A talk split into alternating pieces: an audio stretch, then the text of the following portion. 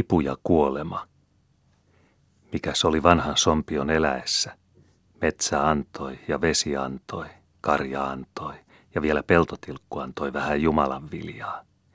Pinta kasvatti pintaa ja piti sulana talvipakkasellakin. Ja kun vatsa oli täynnä metsällistä taikka muuta väkevää, pysyi kyllä terveenä. Vielä hyvin jaksoi laukkoa erämaita.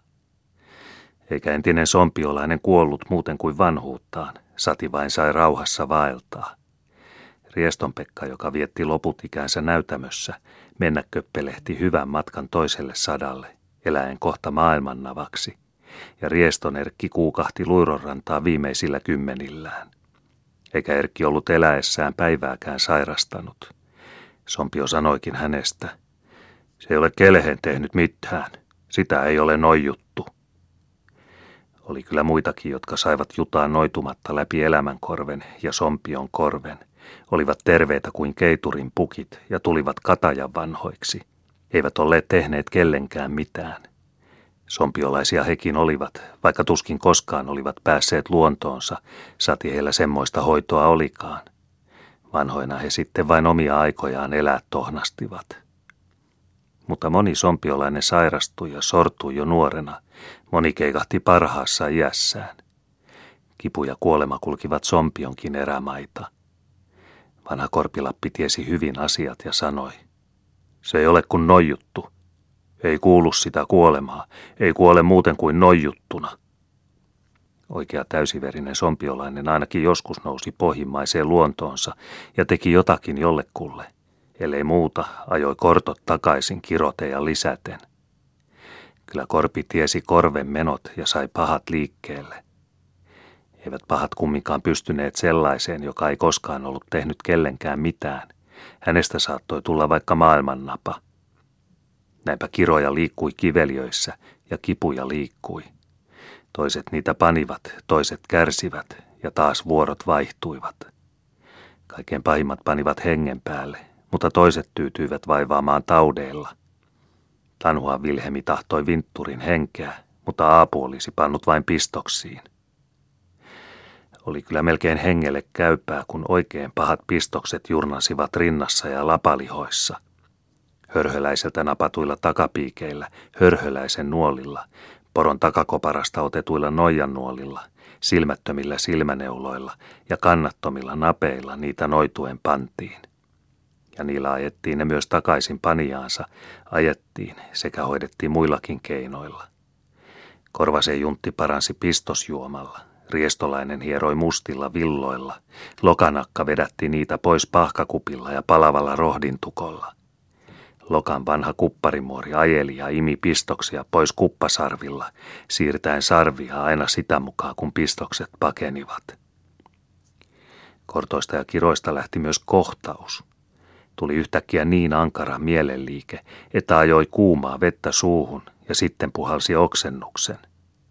Manalaisia oli pantu, taikka oli jouduttu kosketuksiin jonkun pahan kulkijan etuväen kanssa – Antimarru teki kohtausjuoman, lukien sanat suolaveteen, ja Korvasen kaprakkaluontoinen ukko laittoi juoman harmajasta, upottaen siihen kolme kertaa kovat sanat.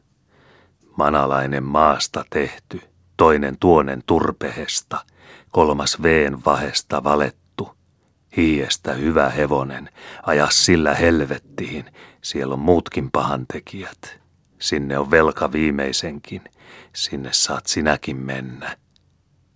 Rieston vanha Mikko ei varsin ruvennut rakentelemaan kohtausjuomia, kirkastui vain ja sanoa öyrähytti. Puupisaston latusee tuurmatamppi, relehkiiljästä kiintiähän. Sitten Mikko vei ja riepoitteli sairasta kylätiellä ja käski pahan mennä sinne, mistä oli tullutkin. Kiroja liikkui ja kipuja liikkui, ajoksia, vammoja, liikoja – kaikki samoja riettaan istukkaita. Ajos oli jo koko kuvatus, kun se pääsi pahaksi. Vasta parani, kun kaivoi sen syömmen ja työnsi tikulla kiukaan taakse seinärakoon kuivamaan ja katoamaan. Vielä parempi oli, jos heti kun ajos oli kasvamassa, tappoi sen kynnellä painaen, taikka nitisti keritsimillä ja löi nokkaan suutarin pikeä. Silloin ajos kuoli kesken ikäänsä. Vamma oli kamala – Se ajoi ja porotti paksutkin lihat ja pinnat luuta myöten. Samoja korttoja oli liika, joka kasvoi vaikka reiteen, joskus kohta pään kokoiseksi, niin kuin Korvasen matleen alle. Parani kyllä sekin, kun Korvasen Matti puukolla kuoharoi sen pois lihoja myöten ja pyyhkäisi salvoksiin tervaa. Vanha mieskin oli samoja sukujuuria ajoksien ja liikojen kanssa. Vesien kautta se oli ajettu, tavallisesti sormeen, ja se pakotti kuin pahin ajos. Korvasenukko hauteli sitä veteen kastetulla verkkorajalla sekä myös tervalla ja mustilla villoilla. Paistoi vielä hiiloksen höyryssä. Lopulta vesien vanha mies totteli Korvasen vanhaa miestä ja rupesi märkänä puhaltumaan ulos samasta reiästä, mistä oli sormeen mennytkin. Ilmestyi ihoon joskus putken polttama. Oli tehnyt toiselle jotakin narikkaa ja toinen sai siitä syyn ja pani ja noitui ja puhalsi pintaan pahan kipeään, punaiseen ja pyörään, kuin olisi tuliraudalla korvennettu. Manalaiset olivat silloin toimessa, puristelivat ja pitivät kipeänä. Mutta kun kaaputti karhunsappea veteen ja sillä sivalteli, jo manalaiset pakenivat ja putken polttama parani. Pakenivat pahat väliin ilmankin ja putken polttama katosi hyötä hyvää itsestänsä. Kortollisten ajamia riettaan piloja oli vaimojen rintojen ajettuminen. Korvasen kaprakka äijä oli niitä taitava hoitelemaan. Kylmällä vedellä ja vaateripakolla hän pyyhki ja hivutteli ajettumia myötäpäivään ja vastapäivään, pirskautteli kylmää vettä rintoihin ja taas hivutteli sekä aina väliin syljeskeli veteen ja manasi. Kolme kertaa ukko hauteli kipeitä ja sanoi joka kerta hyvät lausehet. Kuona valuu konnan suusta sen ilkiän kiasta. Anna konnan kuolla ja mennä maan alle. Tähän ei ole kenelläkään tekoa. Se on minun omaa vaivan näköä. Vedenäijä lennätti ulos ja puhalsi kovat käskyt. Mene rietaan pohjalle, mistä olet tullutkin. Kirot ja korto tuhosivat maastakin, pahansuopien yllyttäminä nousivat. Vetisistä paikoista tarttui maa, maahinen, ja ajoi kädet, kasvot, joskus koko ruumiin rumaan rupeen, karisi aivan iho, lopuksi puski vesikelloa, puhalsi märkääkin. Lapinämmät, inkerit ja pirität osasivat maata hyvin puoskia, mutta vanha mutenian Antti oli heitä parempi. Antti katsoi kipua, tutkija totesi. Sehän on maa, se on kaivosta tarttunut. Antti riiputti kainalommukassaan rupisen sairaan kaivolle, otti rapaa hyppeisiinsä ja paineli sillä kipeitä paikkoja kovien sanojen voimalla. Maa, maa, älä tätä vihaa. Ota omas, vie vihas siihen asti, kun Herra Jeesus hänet viimeisenä päivänä ylös herättää. Kolme kertaa Antti paineli, otti aina uuden rapahyppeisen, paineli, viskasi pois ja sylkäisi. Ja kolmen päivän perästä oli rupi karissut pois aivan orkkoja jättämättä. Mutta rupitauti jätti rumia orkkoja, sati ei vienyt kokonaan. Kova tauti liikkui korjana lintuna paikasta toiseen ja tappoi monta. Ainakin riiminäijän kotaan tuli korja lintu istahtain kermakkapuulle. Äijä heti arvasi mikä se oli, hotaisi sitä härkkimellä ja heitti tuleen rääkkyen kuin ihminen lintupaloi ahjossa. Eikä tullut rupitauti riimin kotaan, vaikka kyllä naapureissa liikkui. Savipuolet ja rohtumiset olivat pikkuisia pahoja, tuulen kautta ajettuja. Lämmitetty savi oli parasta savipuoliin, ja kun huulet rohuttiin, parannettiin ne alunalla. Kalamiesten ruijasta tuoma aluna olikin melkein kullan hinnassa – mutta yhtä hyvin paranivat rohtumat ja ihon arastumat käärmeen kuulla. Eikä se ollut kullan hinnassa, sitä sai kyllä vanhoilta velhoilta. Tuulen kautta ajettuja taisi olla myös naarannäppy, joka puhaltui silmään. Helposti se säikähti ja lähti tiehensä, kun sylkäisi vasemman käden nimettömään, paineli sillä näppyä ja pelästytti sen sekä häpäisi huutaen. Naarannäppy on silmässä, lampaat on pellossa. Pois lampaat pellosta, pois naarannäppy silmästä. Tui, tui, naarhaan koira perhään. Pellon pieni vihne joskus ui silmään, pisti ja puri. Pahan suopa oli uittanut. Mutta kun hyvän suopa puristi nokasta, käänsi silmän nurin ja nuolaisi, tarttui vihne kielen päähän ja ui sen mukana ulos.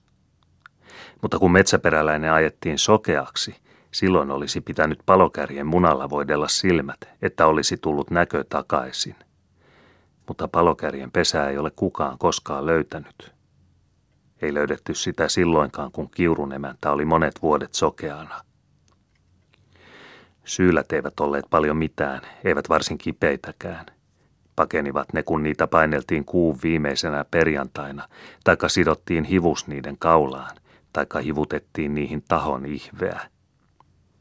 Ei ollut venyminenkään, hivellys, hyvää lähtöä.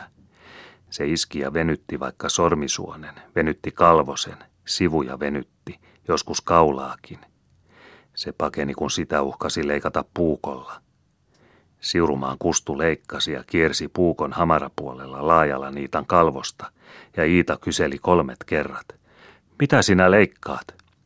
Kustu nirhasi kolmet kerrat ja vastasi. Venynyttä leikkaan. Peltovuoman maaritkin leikkasi venynyttä silloin, kun suurpuukolla, kysymysten ja vastausten kanssa, katkaisi puun päällä, venymän päällä, kolme kolmihaaraista koivun varpua. Mutta Korvasen äijä teki ja sitoi venymälangan. Ei tarvinnut puukolla uhata. Äijä punoi yhteen mustaa, punaista ja valkoista villalankaa, vetäisi ne kolmeen solmuun ja antoi joka solmulle lujat sanat – Jumalan poika kirkkoon ajaa hevosella hirmuisella, lohen mustan muotoisella, mavon hauvin karvaisella. Jumalan pojan äiti, neittyt Maaria, tule tänne, täällä tarvitaan. Sio silkkirihmallas, paranna palmikoisellas. Josta liha on lionnut, siihen liha liittyköön. Josta suoni katkennut, siihen suoni solmukkoon ja äijä sitoi väkevän langan kipeään kohtaan, sitoi kolmelle solmulle ja sanoi, Vaimo parka, kätes on nipistynny ja näpistynny. Tämä tehdään terveeksi.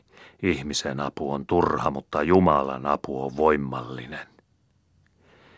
Mutta kun ei sattunut käsille sopivaa villalankaa, korvasukko turvautui tulen apuun. Hän kaivoi päreeseen kolme reikää, pani palavat taulannokareet reikiin ja painoi päreen venymälle. Päre itsestään poukahti pois heti, kun tulitaula oli polttanut ihon rakolle. Siinä venymäkin paloi. Vanhoilla sompiolaisilla, jotka elivät metsän konteilla ja syödä karskuttelivat metson kaulakappaleita, oli niilujat leukapielet, ettei hammasmato niihin helposti pystynyt. Heidän leukoihinsa oli juurtunut luja rautahammasten rivi, niin kuin oli monesti toivottu irtautunutta hammasta kiukaan taakse viskattaessa – Ota lukki luuhammas, anna mulle rautahammas. Mutta jos kumminkin jonkun leukaperiä rupesi mato jomottamaan, ajettiin se pois painellen karhu jorvakontilla tai hampaalla. Viena laukkumies teki korvasen akalle hammassuolat, pyyhki niillä ja sanoi, ettei syö mato emännän hammasta ennen kuin hänen hampaansa ovat lahonneet. Eikä syönyt. Vasta aikojen kuluttua mato taas alkoi kaivaa ja pakottaa. Suolojen tekijän hampaat olivat lahoina. Aina ja kaikkialla oli korpia paha uhkaamassa. Jo pahainen sikiö lattialla laukkoessaan loukkasi itsensä ja rupesi parkumaan. Piti paha korjata sanoilla. Korvasen Eeva-Kaisa puhalteli kipeää paikkaa ja puheli. Hiiri kuolkoon, harakka sairastakoon, kipiä pää kirkkoon, paha pää pappilaan, lapsen pää terve kuin jäneksen pää, laukon lauko, mene toista rienaamhaan. Satutti puu, teki pahat, kosketti kivi, pani kipeäksi, pakkanen puraisi, pahaksi meni pinta, tuli korvensi, jätti rumat jäljet, mutta rauta repäisi kaikkein pahimmin. Vaikka puu oli puhas Jumalan, se pahan ajamana osasi tehdä pahan töitä. Ne piti puulla itsellään ja sanan voimalla korjata. Korvasenukko paineli kipeää puulla ja manaili. Puu puhas Jumalan, Vesa Vesan kasvattaa. Jos tyvi loukkaa, lalva parantaa. Jos lalva loukkaa, tyvi parantaa. Ole puu mikä hyvänsä, haapa, haleva, leppä tahi koivu. Puu, ota kipus pois, maitua makeampi haava solkoon. Kivenkin jäljet oli kivellä itsellään kostettava. Maasta oli kivi kotoisin, mutta oli pantu pahoihin töihin. Korvasenukko ajoi kiven kipeätä pois kivellä painellen ja sanoi, Maa emäs, kivi nimes, ota kivi kipus pois. Pakkasen jälki ja lantomuori paineli lumella, syljeskellen ja noituen. Pakkanen, pokurin poika, ota omas, veä vihas syntisen ihmisen ilkiästä ihosta. Minä vannotan sinun pois kolmen vierhaan miehen kanssa, nimen isän ja pojan ja pyhän hengen. Kamalia tulenkipuja korvasen äkäinen äijä manasi vedellä valellen. Tuli nuorin tyttäristä, vesi vanhin veljeksistä, ota tulenkivut pois. Mutta rauta oli kohta kaikkein kavalin. Kun se pääsi puremaan, kuka lienee yllyttänyt, punainen puhaltui, että henki meni, ellei ollut lujaa veren seisauttajaa. Myrryksen kaprakka luonto piti olla entistä kovempi, kun veri virtasi ihmisen ihosta. Lantomuori seisatti veren karjaisten. Seiso sinä veri niin kuin seisoo se mies helvetissä, joka jälkiin saunan kenkiä tervaa. Korvasenukko myös sanoi kovat sanat verelle, sanoi kovat raudallekin, joka oli tuhoja tehnyt, vielä muistellen hänen halpoja sukuperiään. Ukko manaili. Sulje joet suista järvet päistä. Seiso verja, seiso helvetin portilla. Kyllä minä syntys tiiän, et sä silloin suuri ollut, kun koskena kohisit, vahtena valuusit meren kuohuvasta vahesta. Ota rauta kipus pois, maitua makeampi haava solkoon. Ei sijaa kylmälle, ei lämpimälle, eikä saunan löylylle. Jo veri totteli ja pysähtyi, rautakin häpesi ja kipu katosi. Mutta Tanhua naapu, äkäinen äijä, ei ruvennut lukemaan eikä laulamaan, kun kristityn veri virtasi maahan. Korvasen Pekka ampui appivaarinsa vanhan Antti Mustan porotokkaan tulleen peurahirvaan, eikä antanut, niin kuin vanha tapa vaati, tokan omistajalle puolta lihoista, sanoi vain, Pirun paskaa hänelle, syököön omia porojansa. Appivaari tuhahti nokkaansa ja meni ruman näköiseksi. Ja niin tapahtui, että Pekka iski kirveellä jalkaansa – eikä kukaan saanut verta seisomaan. Haettiin avuksi tanhua naapu. Kun aapu tuli, oli Korvasen piha niin täynnä näkymätöntä väkeä, ettei tahtonut lävitse päästä. Ukko työnteli tyhjäläisiä syrjään ja meni, hyppäsi portaille, riuhtaisi pirtin oven auki ja karjaisi kurkun täydeltä. Paras on paskassa nyt! Se riitti. Ei tullut enää veren tippaakaan. Haavoja hoideltiin ja voideltiin metsän pihkoilla ja mettiäisen medellä sekä muilla metsällisillä. Pantiin niihin nurmennuttua, haavanlehteä, tuohenjulmua. Vetäistiin vielä viimeiseksi tervaa, puunvoidetta päälle. Mutta piti muistaa, kun saunaan meni, kiukaalle vettä viskattaessa manata löylyä. Lämmi Jumalan luoma, löyly ämmän tekemä, löyly mene kiukaaseen, haava on käessä – Silloin löyly pysyi alallaan, eikä pilannut haavaa. Ihmisen veri oli merkillistä ainetta. Suonia pitkin se ajeli, syömestä ja syönsuonista lähti jutamaan ja ajoi kautta koko ruhon, mutkitellen kuin luiro kautta korpien. Terve veri pysyi punaisena, vaikka syötiinkin mustaa metsällistä. Mutta särkynyt veri oli mustaa, ja haavasta se pulppusi sinkumalla, kielaimissa – Vanha kupparimuori, sadat sarvet verta imennyt, tiesi ja tunsi hyvin koko kristikansan veren ominaisuuden. Tiesi jo maultaankin, minkälaiset virrat vaelsivat kenenkin nahan alla. Raittiin nuoren veri oli punaista ja makeaa, oikein nuorilla ja kauneilla hyvin punaista ja kaunista.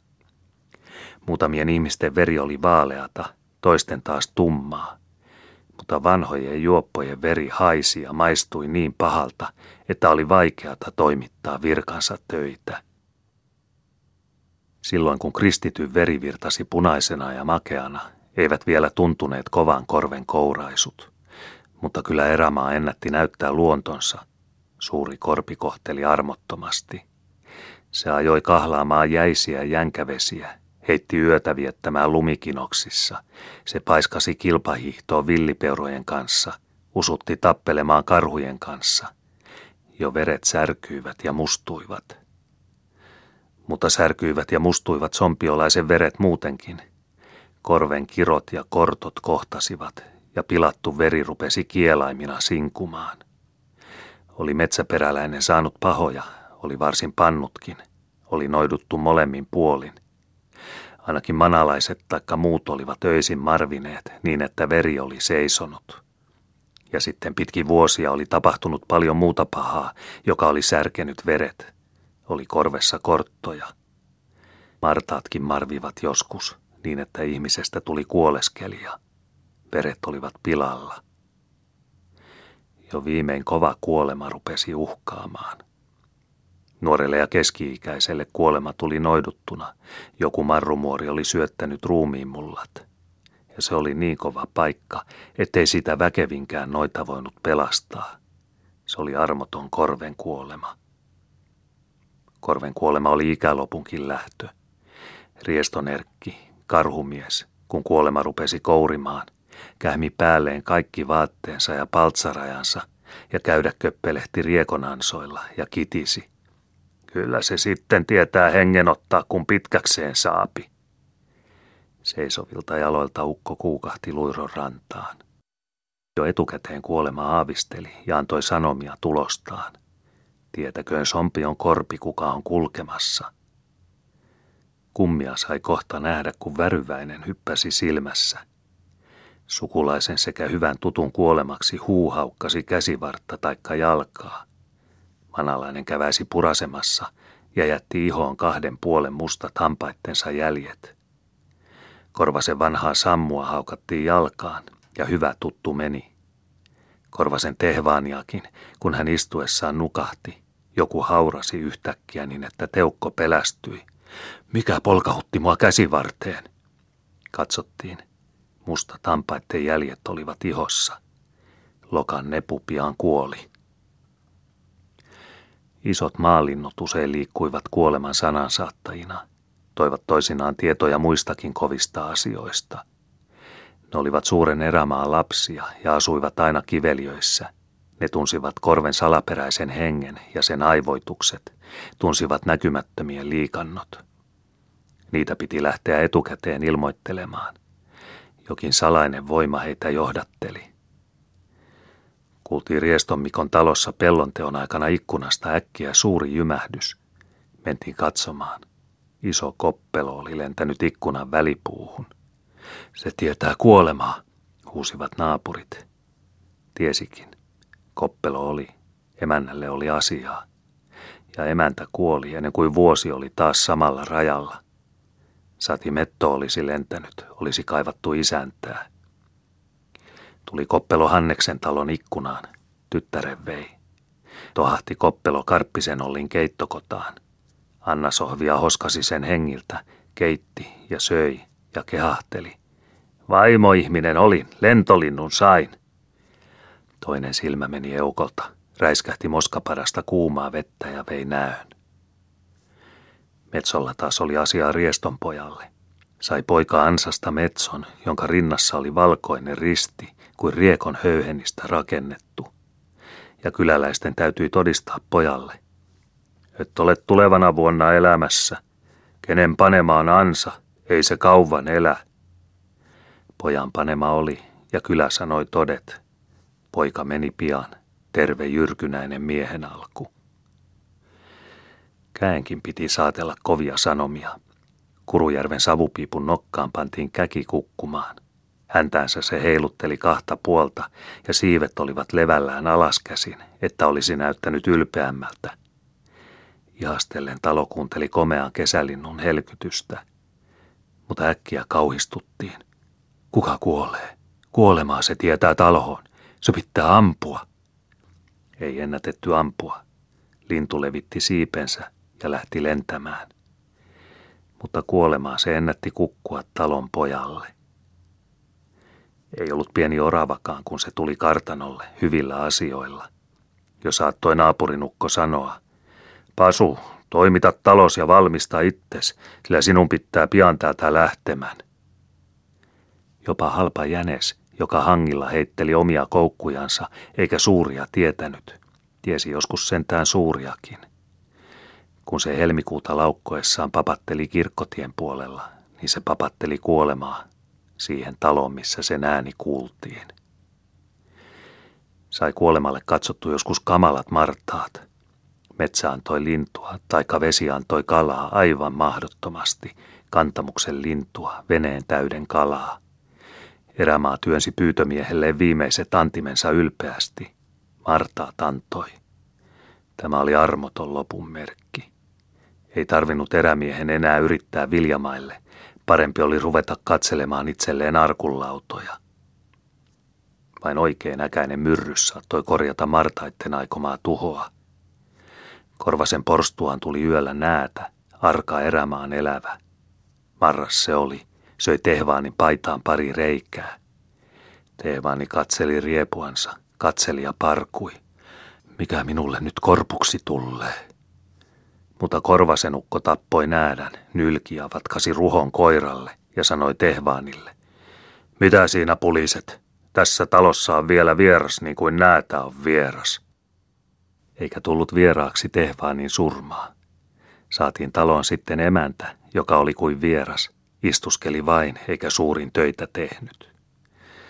Mutta kun saapui taloon vieras, jota Martaat ja Maalinnut olivat etuväkenä ilmoitelleet, käkikin käynyt kukkumassa, vielä korvasenukon silmissä välähtänyt, kun tuonen turpeita viskottiin ja kuoleman multia.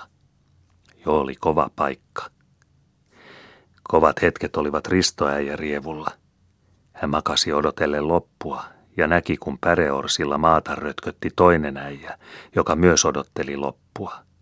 Pitkähampainen kuvatus sieltä killisteli irvissä ikenin, valmiina iskemään. Äijät katsoa tiirottivat toisiaan, toinen kauhistuen lattialoukosta, toinen katorajasta irvistellen. Tunteakseenko tuijottivat. Hyvin tunsivat toisensa. Lattialla lepääjäkin arvasi, kuka oli päreorsilla, vaikka tuskin oli ennen häntä nähnyt. Tapahtui taas armoton korven kuolema. Kuolevan ympärillä oli aina näkymätöntä väkeä. Pieniä ihmisen hamuisia olioita, semmoisia olentoja, keijaili huoneessa. Riestonerkin Riitu niitä näki, näkivät muutkin näkijät ja tietäjät. Hengenlähtöä varten he olivat tulleet, ja sitten he, pikkuliikkujat, keijasivat ympärillä ja vartioitsivat vainajaa. Kuului joskus ikkunasta kopsahdus.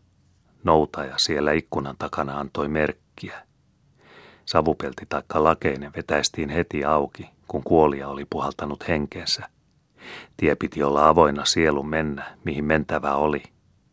Oli taivas sompionkin kohdalla.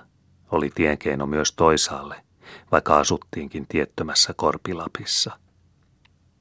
Ja keinon kävijöitä oli. Kuoli vanha muori ja yö oli.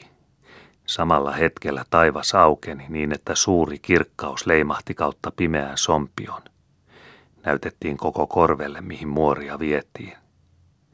Mutta kun vanha velho puhalsi viimeisensä, niin ryskähtivät paikat ja rietas nosti iloissaan niin kovan lumipyräkän, että metsäperä oli menehtyä.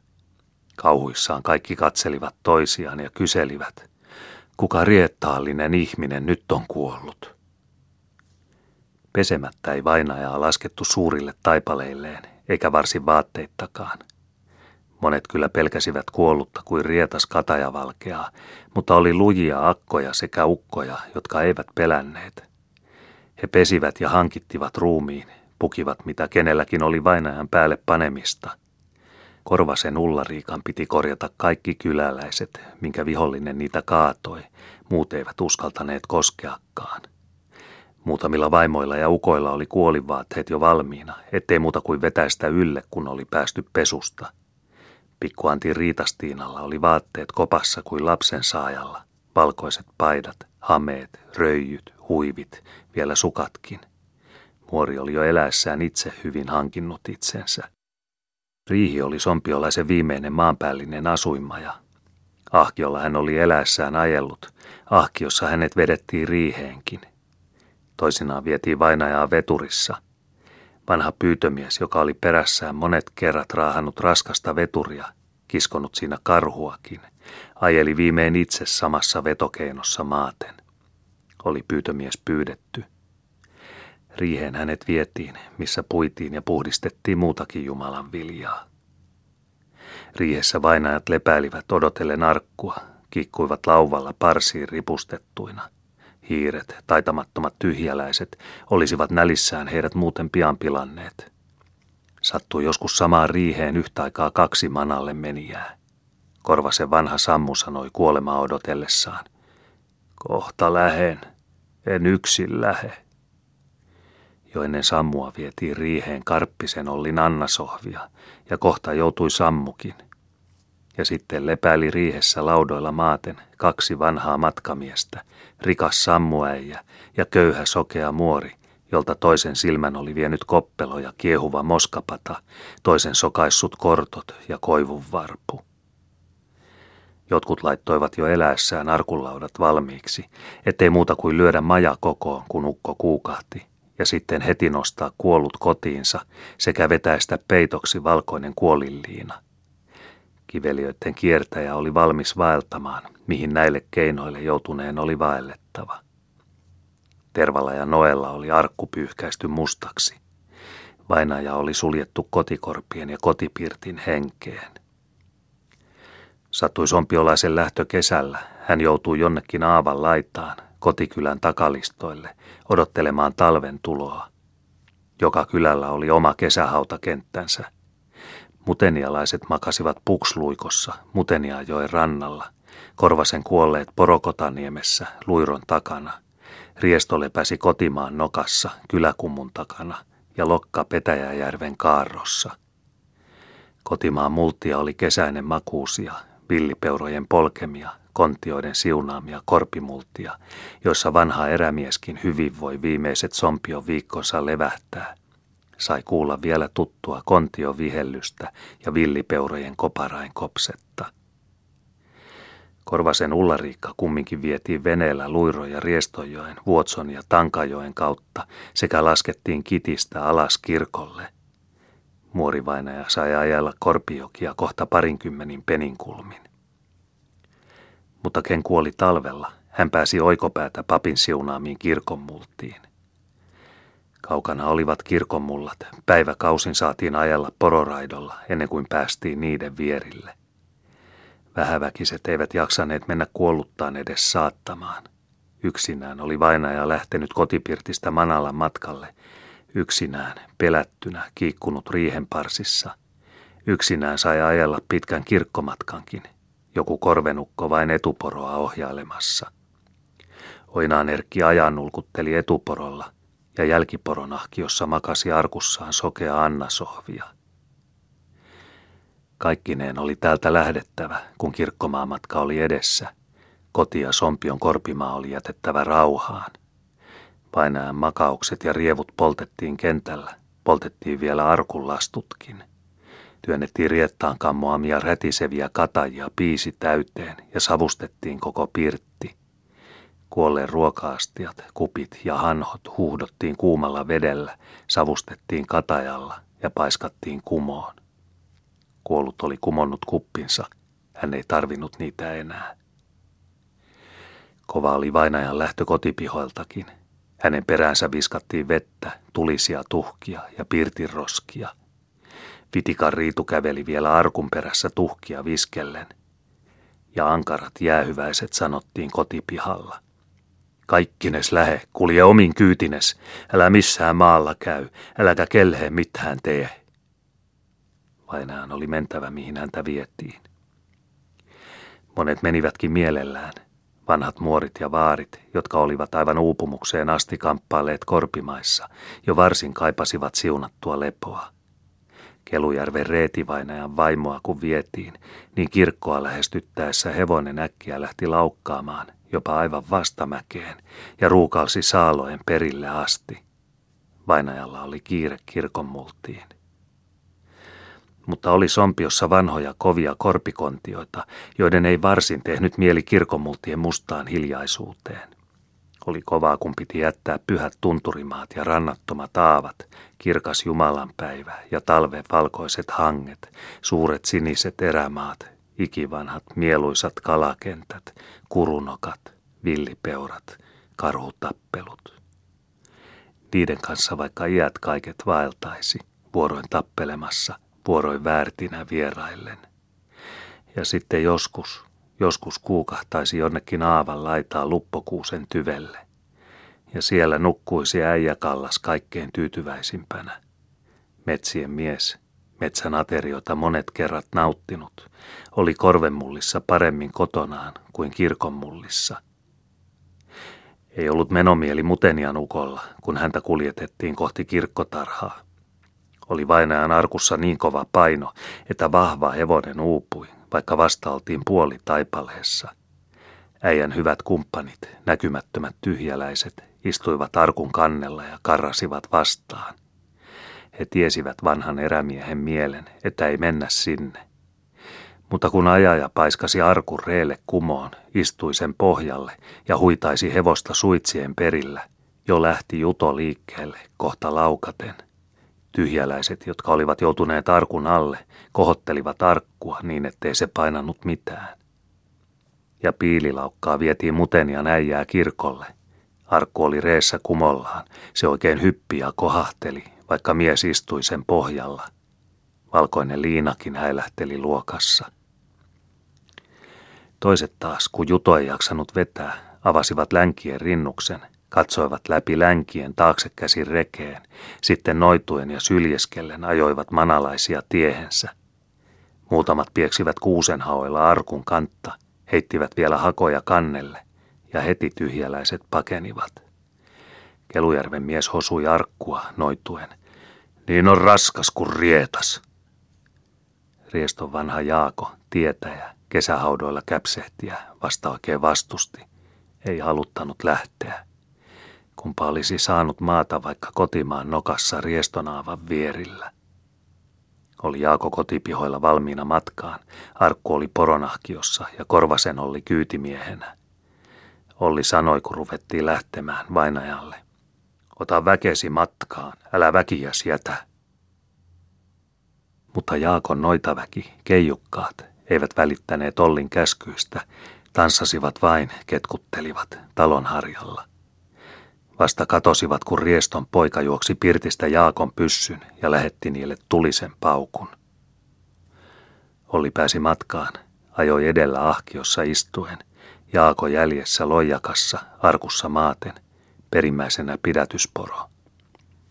Mutta taipaleella rupesi Jaako ja Jaako väkipanemaan vastaan. Arkku painoi, poro alkoi teniä. Olli pyörähdytti arkun ympäri, pääpuolen ahkion keulaan, potkaisi vielä arkkua ja öyrähti. Nyt on lähtö. Ja taas Olli lähti ajamaan. Oli pitkä matka. Täytyy olla metsässä Kelujärven takana yönuotiolla. Vainajan ahki oli asennon vieressä kirkon puolella. Arkku oli yhä kumossa, voimatonna väki, väetönnä mies. Jaako Riepu oli jo niin taamottu, että hänen täytyy tulla yöllä karjaisemaan kyytimiehelleen. Nouse ylös ja lähde ajamaan, kova ilma tulee. Olli kavahti ylös. Yö oli.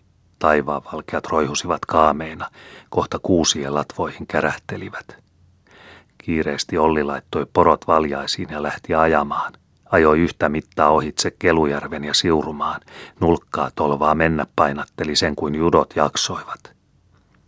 Juuri kun Olli ehti kirkon tyville ja sai vainajan hänen majoihinsa, laukesi niin kova ilma, että koko maailma oli valkoisena pyräkkänä. Mutta oikein kovat myrrykset ja vanhat kuoharit eivät tahtoneet mahtua maahankaan. Saunavaaran äkäinen arvosen kuohari, iso äijä, makasi arkussa avonaisen haudan pohjassa odotelle multalapioita, ja haudan partaalla seisoskelivat piilolla Juntto, Rättäri Hannu ja Anna Pärin äijä, vielä muitakin. Tuli pappi, heitti lapiollisen ja sanoi, maasta olet sinä tullut. Arkun kansi kumahti, kuohari sävähti, ja arkku rupesi kohoamaan ylöskäsin. Pappi katseli oudoissaan, heitti kiireesti toisen lapiollisen ja huusi. Maaksi olet jälleen tuleva. Mutta äkäinen kuohari ei tahtonut tulla maaksi. Arkku yhä vain kohosi. Pappi viskasi kolmannet mullat ja sanoi sanansa. Arkku ei kuin kohosi, nousi kohta rinnan tasalle. Kauhistunut pappi paiskasi arkkua kirjalla ja karjaisi. Maa, ota vastaan sinun omas. Jo arkku putosi alas. Romisi vain jäätynyt haudan laita ja rymähti kylmettynyt pohja. Mutta kun Riimin Neetaa, joka syyllisenä oli tuhoutunut äitinsä nostamiin kiroihin, lähdettiin viemään hautaan, ei arkku painanut mitään. Avattiin kansi ja katsottiin. Arkussa ei ollut muuta kuin vasemman käden sakarisormi. Julmat kirot oli pantu Neetan hengen päälle. Ne olivat vieneet ruumiinkin. Kuollutta sompiolaista, joka oli korpivaelluksensa päättänyt, oli aina kohdeltava kunniallisesti, oli hän vaikka köyhin kylän kiertäjä. Savupirtin vanha Anna-sohvia oli yhtä pelättävä kuin rikas sammuäijä. Menit koskemaan pahoin, jo näit. Saattoivat vainajan kuljettajat paiskata ruumiin arkkuineen kumoon, voivat vielä pieksää arkkua, jopa potkiakin, sati vainaja vastusti hautaamenoansa – eikä heille tullut siitä mitään pokeneita. Vainaja oli itse syyllinen, miksi vastusti matkaansa. Mutta pilkkaa ei vähäväkisinkään vainaja kestänyt, eikä pahoja puheita. Ei kestänyt könnijunttikaan, vaikka oli saamattomana nahjustellut koko ikänsä. Makasi juntti Muteniassa laudalla pestynä ja puettuna. Mutenian mies näppäsi häntä poronhihnalla ja muisteli. Sinä söit minun kellovaatimeni. Että aja enää mennä porotokkaan. Ei mennyt juntti miehen porotokkaan, mutta iski heti mieheen niin, että hän tuli melkein houkaksi. Täytyi hakea rieston Mikko korjaamaan, lennättää kovaa kyytiä kahdella härällä. Mikko rävisteli mutenialaista niskasta ja kiroili, riepotteli monet kerrat, hyppi ja karjui. Etkö sinä tiedä, että kuolleille pitää antaa rauha? Pahoin kävi kuukkelin renkiheikunkin, kun rieston kummulla rupesi pilkkaamaan kuolleena makaavaa kemijärveläistä. Eihän renki pahanen kovin suuriin pystynyt, potkaisi vain arkkua ja sanoi, heräjä sinä, joka makkaat ja nouse kuolleista. Tarvittiin taas rieston Mikkoa. Olikin ukko paikalla ja antoi rengille heti hyvät riepoitukset. Niskasta Mikko revisteli häntä, noitui ja torui – Etkö sinä tiedä, että rauha eläville, lepo kuollehille? Vainajan manalaiset näin isäntänsä puolesta nousivat vaivaamaan. Manalaiset olivat aina valmiina vainajan matkassa, paikalla kostivat, sati oli syytä. Kärkkäitä olivat manalaiset tarttumaan kaikkiin, mikä vain oli kuolleen kosketuksissa. He saattoivat jäädä ajoneuvoihinkin, joilla vainajaa oli kuljetettu. Osti ukko Reen, jolla oli viety ruumista hautaan. Heti tuli rauhattomuutta ja ratinaa koko taloon. Meni reki rikki ja sitä korjattiin pirtissä. Tyhjäläiset rupesivat pirtissä kolistelemaan. Huomattiin silloin, minkälainen kappale reki oli. Se raahattiin heti kentälle ja poltettiin. Jo rauhattomuus hävisi talosta. Oli manalaisia makuutaljoissa ja rievuissa, joiden varassa kuoleva oli puhaltanut henkensä. Näinpä taljat ja rievut joutuivatkin poltettaviksi. Ruumiin pesuveteenkin ja saippua manalaiset ajautuivat. Riestonerkin Riitu oli pessyt silmänsä vainajan pesuvedellä, ja siitä hän aina näki tyhjiä ja näkymättömiä, etuväkeä ja kaikenlaisia olentoja – Muorin piti vielä vanhanakin alituisesti kulkea keppi kädessä ja tapella manalaisten kanssa. Pokurin pahainen poika sai kovat manalaiset, kun taitamattomana äpärehenä tuhrusteli ruumiin pesuvedellä käsiään ja kasvojaan. Öisin ne aina olivat kimpussa, milloin linnun, milloin koiran haamussa, milloin rumana äijänä kurkistelivat ikkunasta, jopa tulivat pirttiinkin, niin pitkänä kuvatuksena, että pää tapaili kattoa – Väliin taas, vaikka oli pimeä syksyinen yö, aivan alanko yö, koko huone liemahti valoisaksi, mutta heti taas oli pilkkoisen pimeä. Ja paikalla tyhjäläiset rupesivat taajomaan.